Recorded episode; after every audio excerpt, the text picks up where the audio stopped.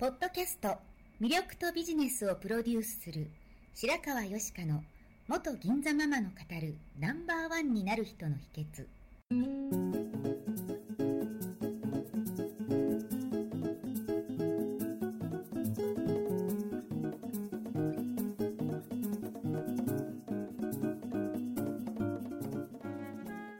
外資系企業の OL から銀座のナンバーワンホステスそしてママに。12年間にわたって多くのお客様や従業員の心理成長に関わり人の本質的な魅力や能力を引き出し業績アップにつながるコーチングを行ってきました。内面世界のケアと外側の世界へのアプローチの両輪でナンバーワンの輝きを放っていく方法を白川よしかがさまざまな角度からお伝えしていきます。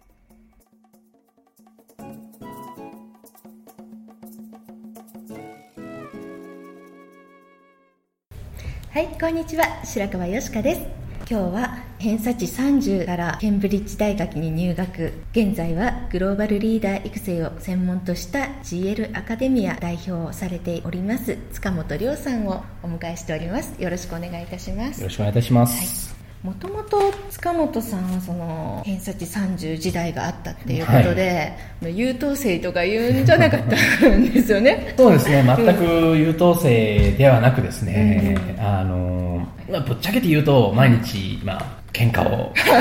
楽しんでいるっていうふう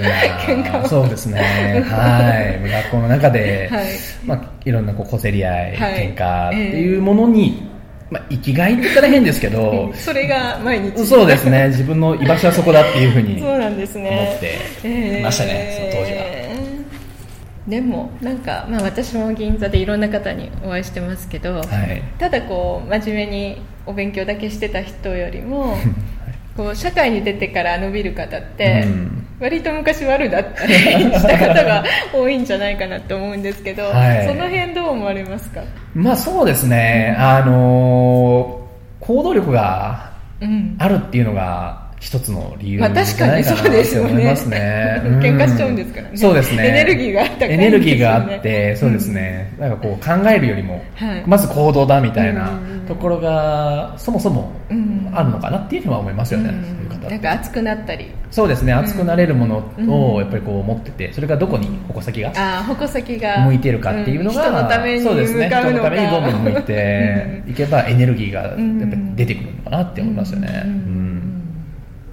でも最近この熱くなれないようなうん。生徒さんとかもはい。多くなってるんでしょうか、そうですね、なんかこうついついこう、まあ、情報が溢れているっていうことが一番大きな理由かなとインターネットとかで何でも情報取れちゃいますもんね。そうなんですよね、うん。まあその影響もあって、あのなんていうんですかね、まあ、ついついその情報にうん。溺れてしまって、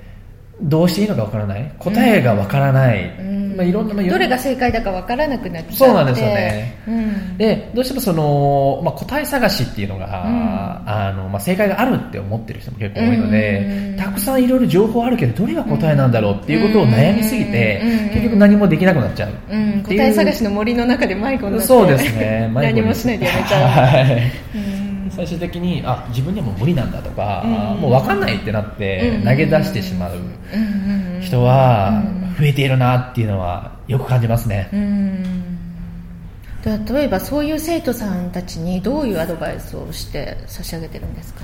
そうですね。まずは、あのまあ、特に私の場合は、まあ、生徒に教えることが、あの多いですから、うん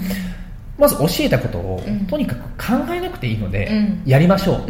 ていうのが、う一番のあれなんですよねこうできることっていうかすべきことだよっていうふうにやっぱりそれを指導していて、うん。それでやってみたら、うん。そこから必ずできたこととうん課題が見つかってくるので、うん。で課題が見つかったらじゃあなんで課題が見つかったのかどういう課題があったのかっていうことを、うん。また次のステップとして一緒に考えられるんですけど、ただアドバイスしても、うん。やらない人は、うん。アドバイスしてもやらないので、うん。アドバイスしても仕方がないので終わっちゃうんですよね、うん。それ以上アドバイスできなくなっちゃうので。そのじゃあアドバイスしたら素直に行動できる人とアドバイスしてるのにできない人って何が違うんですかね？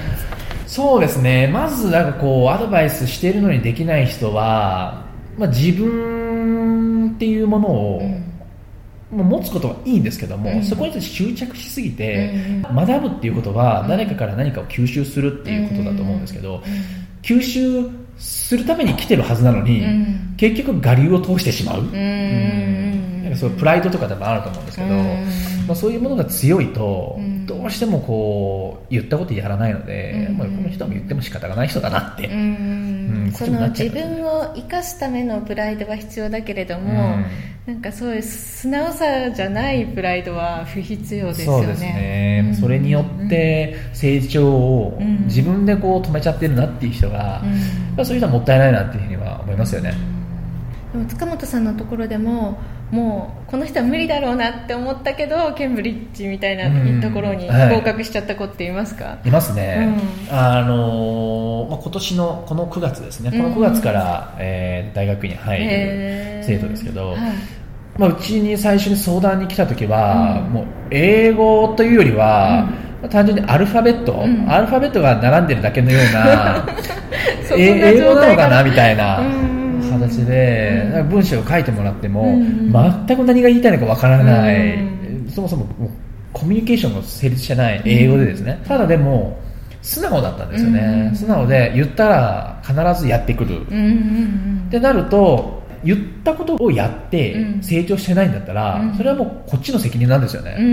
それはこっちのアドバイスがまずかったのかなと思うんですけど、だからあのちゃんとやってくるので、じゃあこれもやったらどうあれもやったらどうってやっていくと、どんどんどんどんこう成長スピードが速くて、知らない間になんですかね世界のどこの大学でも受かっちゃうぐらいの英語力がついてしまって、えー、すごいですね、うん、いやもうびっくりしましたけどね、はい素直って大事だなっていうふうに思いますよね。そのご自身もまあケンブリッジに行かれたわけですけれども、はい、そういう一流と言われる大学に行くことでのメリットとかってどういうところにあると思います？そうですね、一流の大学に行くメリットっていうのは、うん、まあ、よく相談を受けるときにいつも言うことなんですけど、うん、あのまあ、大学で何を学ぶかももちろん大事ですけど、うん、誰と学ぶのかっていうことがもっと大事だよって話をしていて、まああの誰といるか誰と学ぶか、ね、誰と学ぶか、どんな人がそこに集まってるのか、で今も、まあ、そうやってこう一緒に学んだ人たちっていうのが、社会の第一線で活躍されていて、まあ、大手企業の、役員になられていたりだとか、このお若さで。そうですね、役員になられていたりだとか、まあ、そうですね、うん、あのまあ、超大物の通訳をされていて、うん、テレビのニュースで出てくる、ね、ニュースにあ、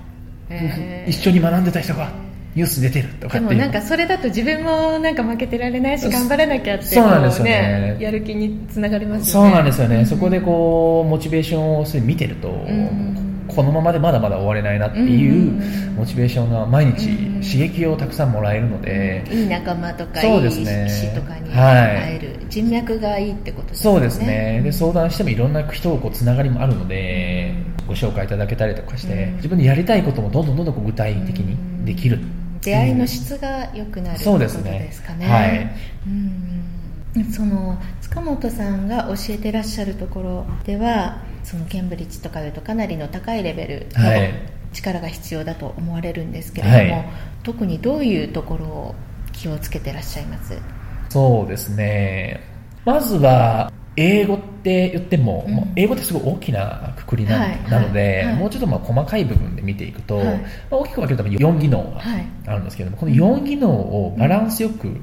伸ばしていかないと、うん、どこかはできるけどそれはヒアリング、えー、そうですね。リーディングリーディング？ライティング、うん、スピーキングっていう、うんうんうん。今この4つのはい、あの技能があるんですけども、はい。この4つがどれも欠けてはならないし、うん、全てが高いレベルで、うん、えー、育っていかないといけないので、うん、まあ、特にあの話す書く、はい、中でも書くっていうことが苦手な人が意外と。ライティング。そうですね。ライティングが苦手な人が統計上も日本人はスコアが低い。苦手。なんですか、ね、てっきり日本人は喋るのが苦手で、うんうん、書く方が得意だと思ってました。それが意外なことに、うん、話すのは、まあその場のノリじゃないですけども、はい、流れで、ある程度ごまかしが効く部分があるんですけど、えーえー、書くとなると、本当に論理的に文章を組み立てられないと、英語のその表現知ってるだけでは収まらないんですよね、はい、そうなるとその論理的に文章を組み立てるスキルがあるかっていうところは本当にこう英語だけじゃなくて、もっともっとこう基本的な部分でのその論理力とか、論理力。まあ国語力がないとダメってことですよね。そうですね、うん、はい。ちゃんとその文章を組み立てるっていうところで、うん、なんでこの文章がここにあるの？なんでこの文がここにあるの？って言った時に、うん、いやなんとなく思いついたのでっていうとダメで。それそれぞれの文が全てが関連し合って、それぞれの文が存在意義がその中にないと、ダメなんですよね、でそれを組み立てられるための論理力っていうものを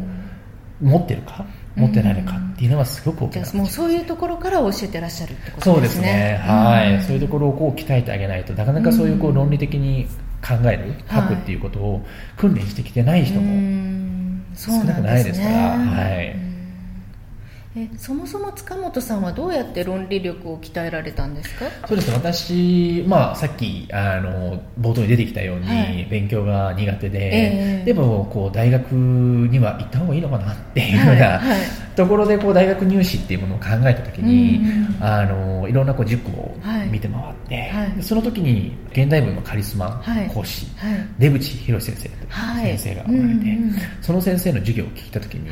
ビビビッとこう電気が走ったように、えー、当時その出口先生は京都で教えてらっしゃったんですか？いやあの東京で教えられてたんですけども、ね。えー、出口先生の映像授業あなるほど、なるほど。オンラインか何かで。オンラインみたいな授業があって、それを受けられる、えー、ビビッときちゃうそうですね。それを聞いた瞬間に、うん、あこれだと思って、えー、で飲み込んでいったら、うんうん、今こうやってこう英語関係の仕事をやってますけど、はい、